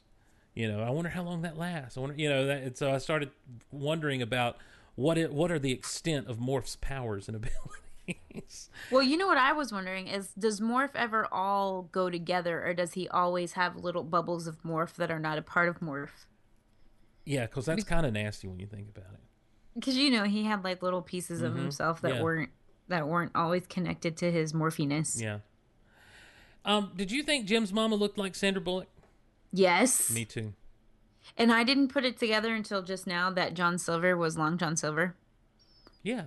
My bad. Yeah. I didn't realize that's who it was supposed to be. Yeah. But I did. I thought, well, this must, you know, you can tell 2002. I guess I don't know what Sandra Bullock was doing in 2002, but she was a darling of the late 90s, early 2000s, and and I, I totally totally wouldn't surprise me if they based that character a little bit off the look of Sandra Bullock, uh, of of Jim's well, mama. Let me Google that for ya. Oh, you're going to do some googling for us, are you? I am. All right. I'm going to find out what Sandra Bullock was doing in 2002. Let me Google that for you. In 2000, she had Gun Shy and Miss Congeniality. There it is. That's the big one. Hang on. As an actress, let me go to the right thing here. So in 2000, she was in Gun Shy, 28 Days. Lisa Picard is famous. Miss Congeniality. In 2002, she was in Murder by Numbers, Divine Secrets of the Yaya Sisterhood, and Two Weeks Notice. But now they started working on this in like 98, right? So it took them four years. Yeah. So in '98 we have Practical Magic. Mhm. Oh, love that movie. It's Mhm. on Netflix right now if you want to watch it. Prince of Egypt, Forces of Nature. She was a was darling. I mean, I mean, you think of what they'd watched her in though at this point: Speed, Speed Hope Two, Floats. Hope floats. Um, what's the one with the uh, with the guy with Bill Pullman and and the eyebrow guy that in the coma while you were sleeping? oh my? God, that was why you were sleeping. But that's Mhm. in '95. Right. That's what I'm saying though. She had already made a huge mark. So by the time they get ready to do this, you know, they're designing the characters in '98. They're like, who can we done? Sandra Bullock. That's my Hmm. point. You know what? I need to look at something. Oh, okay. now that you bring that up. But yeah, I saw it. I was like, she looks familiar. And then the longer I watched, I'm like, wait, who is that? Yeah, so yeah, I ended up seeing it. But I was gonna look at the casting because they did a lot of the design of the characters out of after the people they were planning on casting, or the design of the animation. Mm-hmm. So I'm looking to see if there was anything about her mom or his mom that I missed that I didn't pick up on. So you can go ahead with the next thing, but I'm looking. Well, the voice of his mom is Laurie Metcalf. Yes. Who um who played Andy the voice of Andy's mom in Toy Story 2 and 3.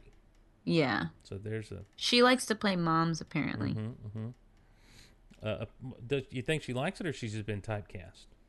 Ooh, that's a good question. And another and another Frasier um link 2 years later after the release of this movie, Laurie Met- Metcalf would play Nanny G. She's one of several women who played Nanny G in Frasier. Nanny G, Frasier's first wife, um, who is a child singer person. She Oh wait, oh, wait, wait! I thought Frasier's first wife was this cr- was the crazy lady. No, no, no, no, no. Frasier's that you find out in Cheers that uh, there's an episode of Cheers where he and um, uh, Lilith get in a fight because Nanny G comes to town and Lilith wants to take their son to see Nanny G because she's like a child entertainer, you know, kind of a Bananarama kind of thing. And um, Emma Thompson plays her in that episode of Cheers. And that's Emma wh- Thompson plays a character in this movie. and that's where Frasier says, "Well, they were married back in college. Like it was like he they, it- yeah, it, it was a torrid affair." And then she comes on the show two times in the show Frasier, and she's played by two different women the next two times she's on. So Laurie Metcalf was the last incarnation of Nanny G on Frasier. Huh. Well, Emma Thompson plays Captain Amelia, who is a cat Look at that Frasier connection. Maybe who we should resembles a cat, but and she marries Delbert Doppler, who's a dog, and they have cat dog kids. Is she a cat? Because I thought she was just another type of dog. I'm not sure. She looks like a cat. Okay. To me, anyway. Well, But they have they have cog kids, I didn't want to think of her as a cat. or they have dat kids. She could be a Thundercat. Ho! No, there's no need to talk about her like that. That's not nice. That was really awesome. That's, that's not nice at all. Why did they say that? Well, because it meant something different in uh, the 1980s. It- Well, it- no, but why did they? Why did they always say "ho" after the Well, he did. He would. He had his sword of omens, which started out as a little dagger, and he would go to, and it would extend. He'd be like thunder, thunder, thundercats, and that's kind of like the call for them. Ho! And it would send out the thundercat signal. Dun, dun, dun, dun, dun, dun. Well, how do we get on thundercat? Because it's my fault. It's my bad. I'm sorry. I just wanted to see how long you talk about Thundercats. Well, I mean, the first episode of the original Thundercat show is very odd, as they're all naked in space. So Maybe they were going to Treasure Planet. They might have and been. they got lost. They did, and they got their ship. Well, they, they their ship was diverted or something. Anyhow, um, I didn't realize she. I guess she was a cat, and that's just not very. I don't like that. I don't like that cats and dogs are living together. And having cog babies. And yes, that's just weird. That's That was weird. really funny how there was like one that looked completely like a dog and the rest didn't, and then he was gonna cry and Morph turns himself into a rattle to shut him up. yes, yeah, yeah. That was He's a- like, "Oh wait, what do I, what do I do? I'm babysitting." Oh, they let the little pink blob babysit. That's dangerous. Mhm. Well, let's also talk about how J.J. Abrams ripped off the designs of, of the police officers for his Star Trek movie. Totally. That's all I could think about when they come bringing him in the first. I'm like, holy cow! J.J. Abrams stole from Treasure Planet. He's like, "Your son." Blah blah blah blah blah. I love how Doppler tries to exert like, "I'm a professor." Blah blah blah. I'm a doctor, and they're like, "We don't care." Yeah, They're like, "Go away." he was very much Niles. I mean, he really did play Niles as a dog. Um, what'd you think of uh, John Silver, Long John Silver? I really liked him. And okay, so we were talking about the villain thing. I thought he was a super awesome villain for Disney because he was a villain, but he also was not villain at he the went, same time. Yeah, he went soft. I, and I don't know if in the original, I, and that's the other thing. Again, everything I know about Treasure Island comes from Muppets Treasure Island. But one of my favorite moments of Muppet Treasure Island involve involves Long John Silver, uh, as played by the great Tim Curry, and um, he. Uh, they give him the, the his little band. They get to the treasure island. They're on the island, and his crew of you know just ragtag rapscallions give him the black spot, which is the pirate's death warrant. yeah, the thing that Jack Sparrow has. hmm And only they p- put it on a piece of paper and hand to him. And they pull up, and, and they didn't have anything to write on, so they drew it on a page from the Bible. And this is this is the ensuing situation here. Clueless? Yes, yes. Give it to him. Yeah. But, um, it's not even his birthday. No, no, no, no. The paper. Oh. this is for you. The black spot. Yeah. You dare to give me the black bottle? He, he told me to. What? Shut up, And it's drawn on a page from the Bible. You tore a page from the holy scriptures to make a pirate's death sentence. Uh, here. Oh, the red hot gates of hell are creeping open. Satan is hating his pokers for you, you curse on us heathens. Fall down on your knees. they all fell down on their knees. Deliverance from damnation. Please forgive us. Very good. You're forgiven. Now the little goat, clueless, runs over to him, starts stroking him. And let's go find the treasure. Oh, they cut that part out. The the little goat goes over. and He's like, "Oh, you're such a good man and a nice man." And the little lobster says, "Tell him he's precious and you're precious." but he when he gets on, he's like, "And Satan is hating his pocus for you." That just all that part always absolutely owned me because they're just like he's like you tore a page out of the holy scriptures. But he always Silver always has is working all the angles, and it's true here too. And the and the one downfall, at least in Muppets Treasure Island, as well as this Treasure Planet, is that he does have a soft spot for Jim Hawkins. Mm-hmm. You know, he's the one man that can't be trusted, but at the end of the day, he there's something about Jim that that kind of brings him around. Um, and though he doesn't find full redemption, I mean, he goes on to you know scallywag another day, and in the and in the Muppets Treasure Island, he Jim lets him get away, and you see him during the credits, the the the boat's leaking, the little life Mhm. raft is leaking, and he's having to bail it out while the treasure's sinking with him in the boat. So, um, but in this, he just kind of flies off into the into space. I like that though, and I I really liked that he had to make a choice between the treasure and Jim, and he was like, ah, blah, you know, and he lets it go. By the way, he has the coolest hand ever.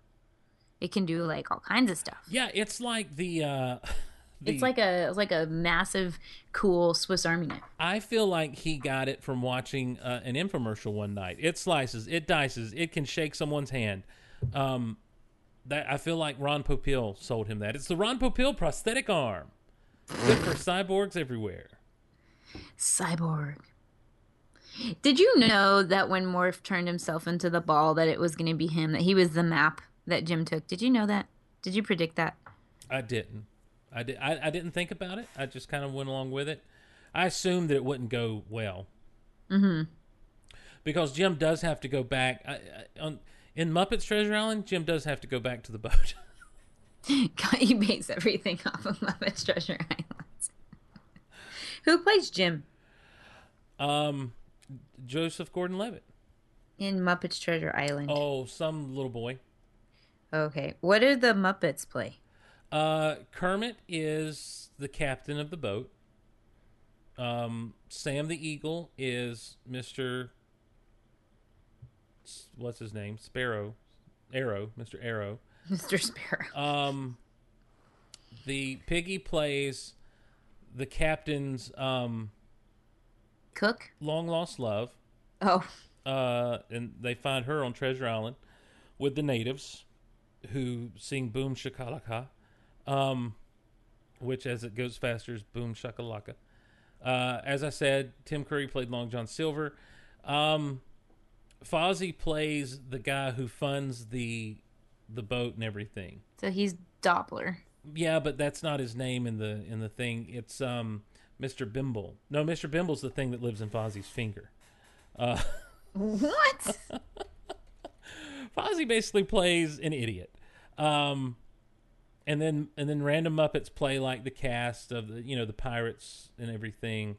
Um, Sweetums is one of the bad guy pirates until he finally beats like he hits one over the head. He's like, I don't know what these guys' problems are. I like you, you guys. Um, Statler and Waldorf play the uh, the I don't know what you call like the carving of the mermaid on on the front of the boat. Mhm. They play the front of the boat, and so Oh, they're com- so they're there commenting all the time. And at one point, um, Long John Silver has tied up Kermie and Piggy, Kermie, um, and and they're dangling upside down on a tree over a cliff, and he's just put a candle there to burn through the rope, and so they sing a little love song and everything while they're about to die, and then the b- rope burns through and they fall, and they end up. They've moved the ship around to where they were, and you look and and Statler and Waldorf, Waldorf caught him, and he's like, "Look, Statler, we caught the pig and the frog. We saved the movie. Maybe we should have missed. Oh, you know that kind of thing." Um, Gonzo played uh, Gonzo and Rizzo played Jim Hawkins' friends that were they were they were characters that were just added in. They played his friends that worked with him in the inn and everything, and um, so uh, they're sitting there at one point in the barrel, you know, hear overhearing the conversation because Rizzo's always hungry and he finds the barrel of apples. So he and Gonzo are in the barrel and they hear the pirates, you know, planning the mutiny or whatever. And they try to tell Jim, and Jim doesn't believe them because he trusts Long John Silver. And so they're sitting there, and uh, Gonzo says, "It's it just feels so weird." And Rizzo's like, "That Jim's not our friend anymore." He's like, "Well, yeah, that, and my pants are full of starfish." That's really funny. And Rizzo says, "You and your hobbies." So, yeah, it's if you've not if you've not watched Muppets Treasure Island, I encourage everyone to watch it. It's a fun movie. It's a great movie. So, um, Scroop was the was the was the Spider Lobster man's name. I did not like Oh, him. Did not. I like didn't him. like him at all. Mm-mm. No, sir. He. I was glad to see him die, and I really hated that he killed Arrow. I liked Arrow. I Um, did too. I really liked him too, and I I liked how he was a rock face. Mm-hmm. Yeah, I see. That's the thing is, this is one of those universes I'd like to spend a little more time in. I think. I wish this movie would have been more successful, so that because so that we would have had some spin-offs that weren't video games, and we could have spent a little more time in this universe. Yeah, because they had originally planned to do a sequel, and then when it did so terrible, they scratched that Mm-hmm. plan. And you could have Stitch end up showing up in this universe. Right? He would fit in perfect. Yep. Yep. Absolutely perfect. So Billy Bones was weird at the beginning. He was like a really old turtle. he was a really old turtle. That's exactly what he was. Um, Billy Bones in Muppets Treasure Island was funny.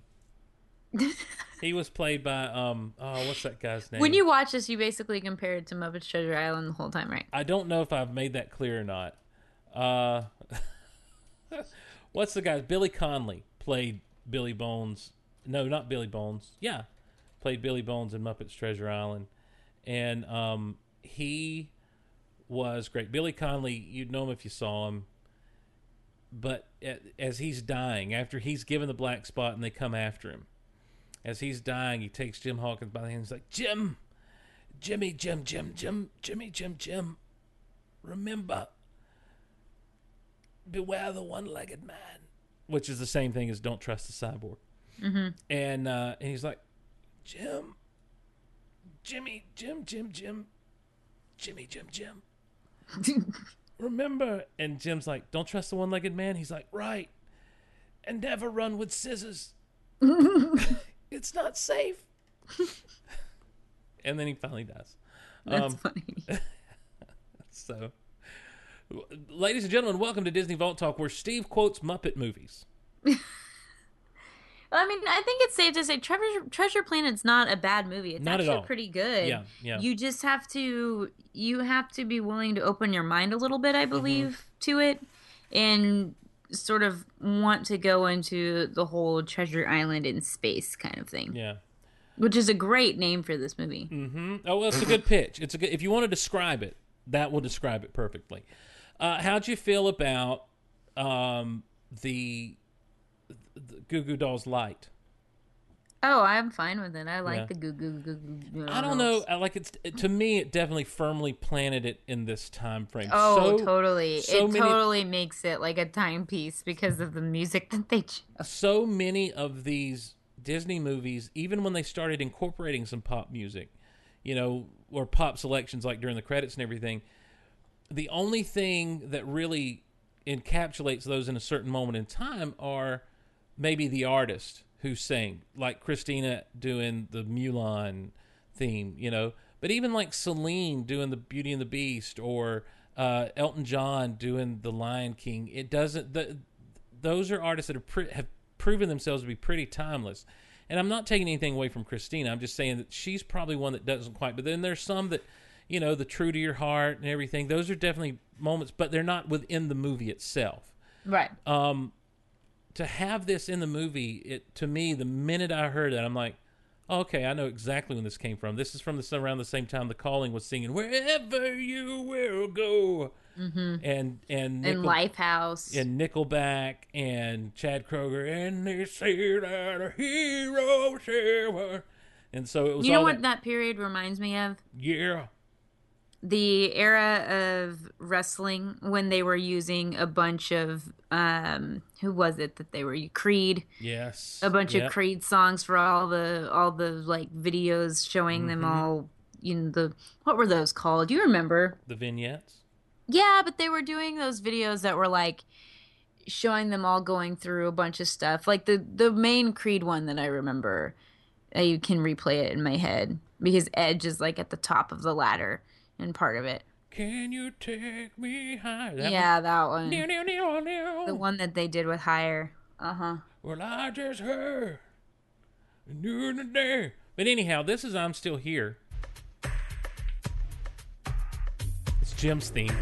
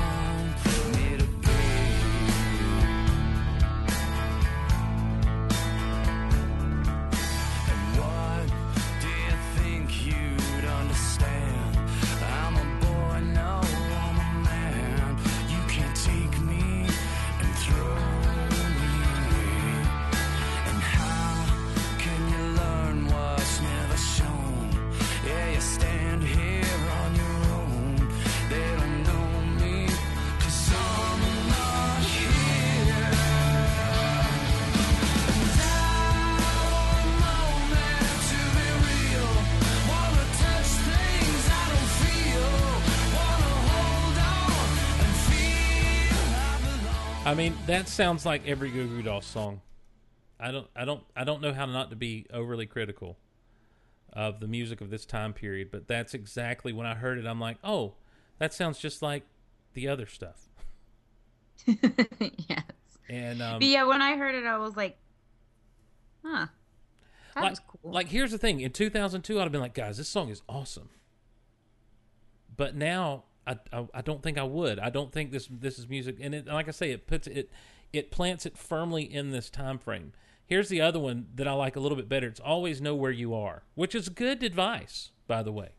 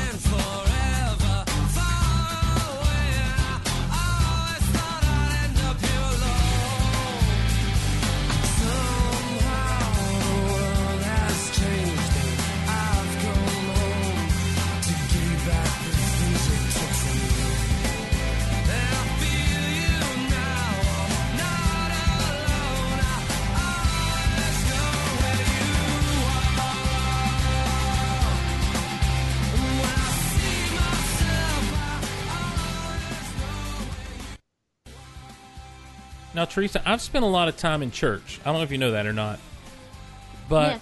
but um, this song when it starts out, it sounds like every single modern day praise and worship song that you'll hear on like Enlighten or what is the Sirius XM Christian station? I don't know, Mhm. but it, it to me it sounds like that, and and it also when it started out acoustically, like it fit in really well. There was some other acoustical type music with some neat instruments and everything throughout the score, and I'm like, well, this fits in better than that other song did. But then it kicked in, and I'm like, oh, you had such a cool opportunity. And I don't know if maybe if there would have been a, it's I, look, I like John Rzeznik's voice. Uh, you know, I, I joke a little bit about the Goo Goo Dolls and everything, but I like his voice. Um, but I think if they'd have let someone else sing it, him write it and someone else sing it, it might not have felt so entrenched in this era. Mm-hmm. Yep. Well, I mean, since we're talking about it, I went ahead and pulled them up. The end of the year Hot 100 Billboard hits from 2002. Yes. So, How You Remind Me by Nickelback is number one. Oh my gosh. Yep. And then Foolish by Ashanti. Hot in Her by Nelly. So hot, yeah. So, So hot, hot in her. and then Dilemma by Nelly and Kelly I don't remember that song at all. I don't remember Foolish, by the way. Oh, really? Right. Uh, Wherever You Will Go Yep. by The Calling. That's right. A Thousand Miles by Vanessa Carlton. Wait, what is a thousand miles? Oh, And I can't fly into the that one. I gotta I think know. so. Yeah. That's not the making my way downtown, watching your face. Fly to severe devastating. That one. No, maybe I don't know. We'd have to look it up. I'm about And to. then- okay, and then in the end by Linkin Park. In the end, it doesn't really matter. Yeah. then What's Love by Fat Joe. I don't know that one. You Got It Bad by Usher. And then number 10 was Blurry by Puddle of Mudd. Remember Puddle of Mudd? I do remember Puddle of Mudd. And then right after number 11, I have to say it was Complicated by Avril Lavigne. Why you gotta make it feel so complicated? I think I think yeah, hold on. Yes, this because the video is she goes and sits down at the piano Mm-hmm. and starts playing. Play. Because she's a pianist. Well, it's Play. playing. Well, it's about to. She's sitting down at the piano right now. This is the video. Here we go. And it starts moving. She's coming out of the garage.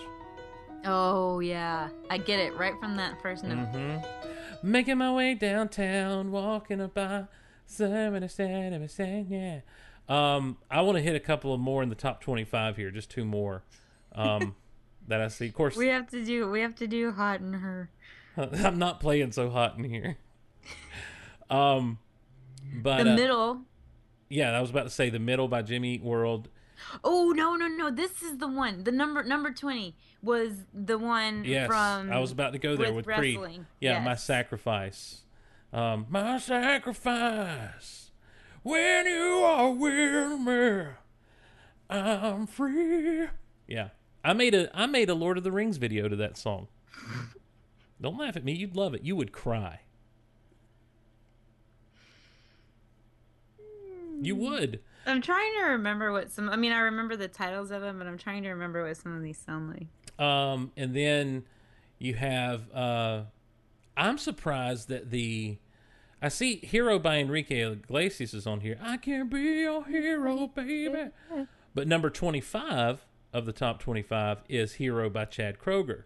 And they say that a hero can save. Yeah. So, yeah, this was um, in sync. Whenever, wherever. I don't remember that to one. To be together. Whenever. That's, you got to do it like Shakira. You got to sing like a whenever, wherever. oh, Superman by Five for Fighting was in the top 50, number 46. I can't stand to fly. I'm not that naive. What else we got down here in this top 100? I do not like music from the 2000s normally, so No. There's very little that I'm finding that I that I was digging back oh in the day. Oh my gosh, Kylie Minogue. I can't get you out of my head. Blah blah blah blah blah blah. I'll blah. tell you. Song. I'll tell you what. This. Oh, there's my girl Celine at 91. A new day has come. Um, oh my gosh, look at 55. I remember that song. I don't know that one. You know? No, because I'm never- was I- Like, 'cause I got- Move, get out the way. Yes. Okay. yes. Yes. Yes. Um, oh, Can't Fight the Moonlight by LeAnn Rimes. I don't know that one. Good lord, that one came out when because um oh what was the movie Coyote Ugly Mm-hmm. came out and she was in it and so she did Can't Fight the Moonlight for that one. Here's the thing 2002 for me, this time period more than anything else, of course, the prequels, like I say, Attack of the Clones in May. But 2001, 2002, the first part of 2002 was the back half of the season one of Smallville. So you had Clark run into a tornado at the end of season one. Season two starts here toward the end of the year, of course, and it was just kicking on all four cylinders. Um, I love that show, Mm-hmm. Smallville. So that's what I always associate this time frame. Well, see, this was when I was just about a senior in high school. Mm-hmm. So these were the songs that like everybody was into. I wasn't really. I was listening to to a lot of metal at this point, but I do remember, you know, people loving this stuff. I can't remember what. Oh my gosh, it's crazy. I don't know. I don't remember what the what "Always on Time" by Ja Rule was.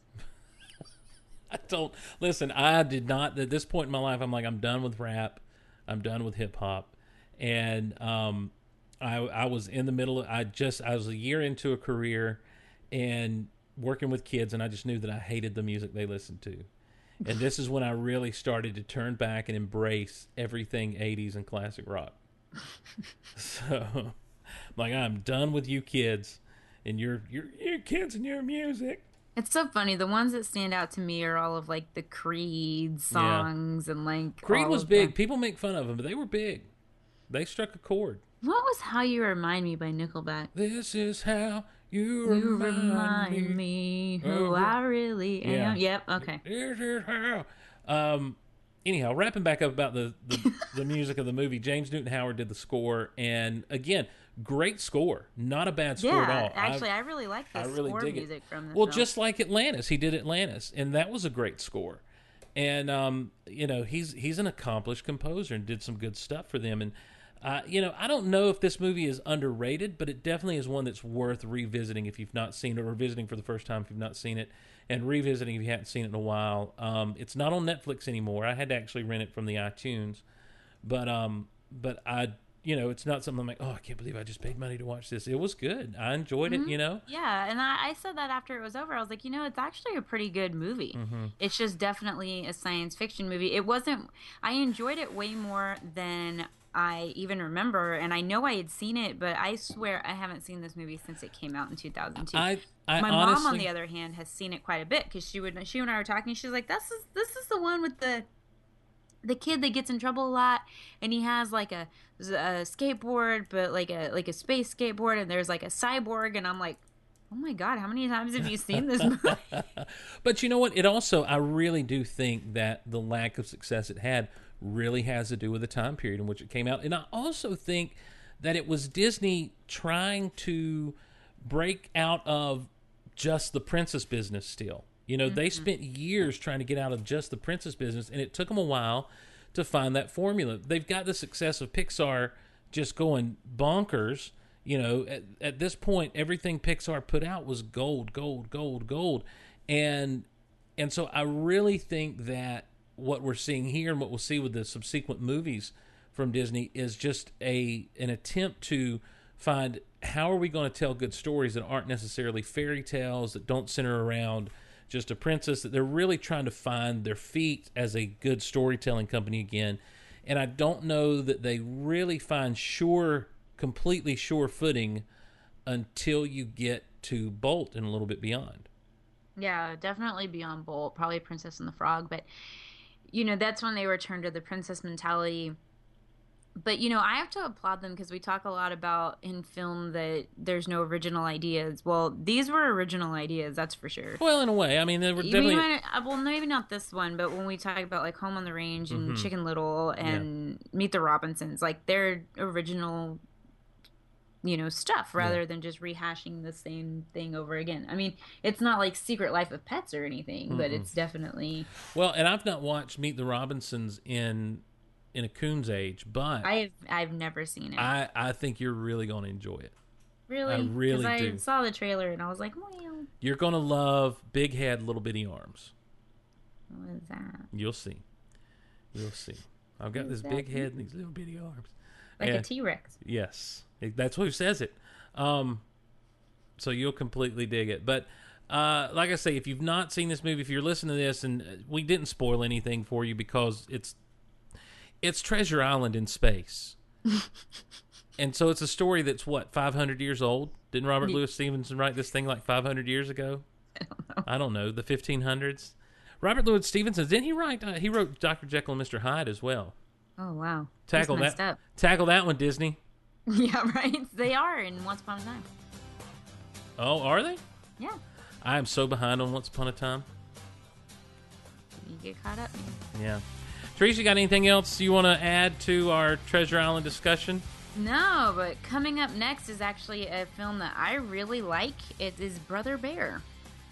Oh, we're getting into the Bears. So Brother Bear, yep, Bears. By Bears the way, bears. by the way, I just want to mention. Uh, speaking of bears, I used some Disney movie rewards. You know, like when you put in your little codes to get the digital copies and everything. And uh, I had tons of them, so I ordered a fancy schmancy Force Awakens poster. That one day when I have my own place again, I'll hang in the Star Wars room.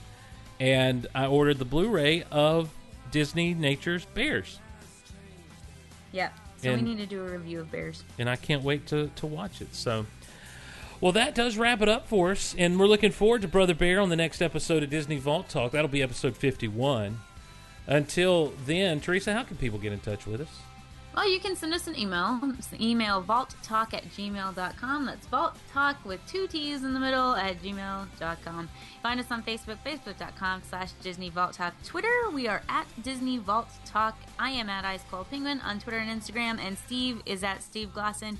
And if you haven't done so, please go follow at Golivers. That's G O L I V E R S E for our network of shows. And we haven't mentioned it in a while, but if you listen via iTunes or any of the podcasters that you listen through, uh, please leave us ratings and reviews however you can. It helps us out in a big way and helps people discover the show. We, we've we've caught a lot of new listeners lately who are going back through the back catalog and listening. We're glad to have all of you along, and and whenever you leave ratings and reviews, it helps kind of bump us up and keep us in the uh, keep us in the keep us in the mindset and the eyes of people who may be looking for Disney podcast.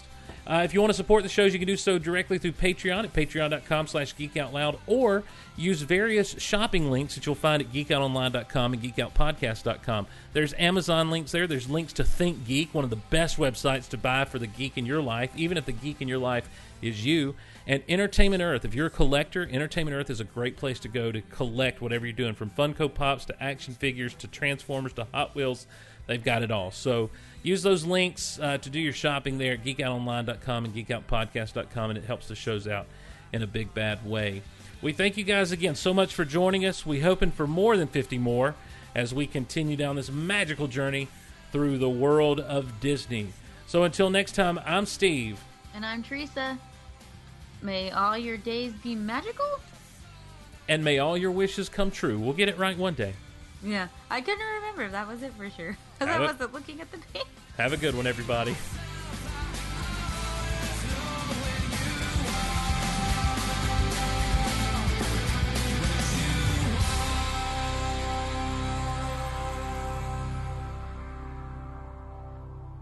Yeah. Yeah.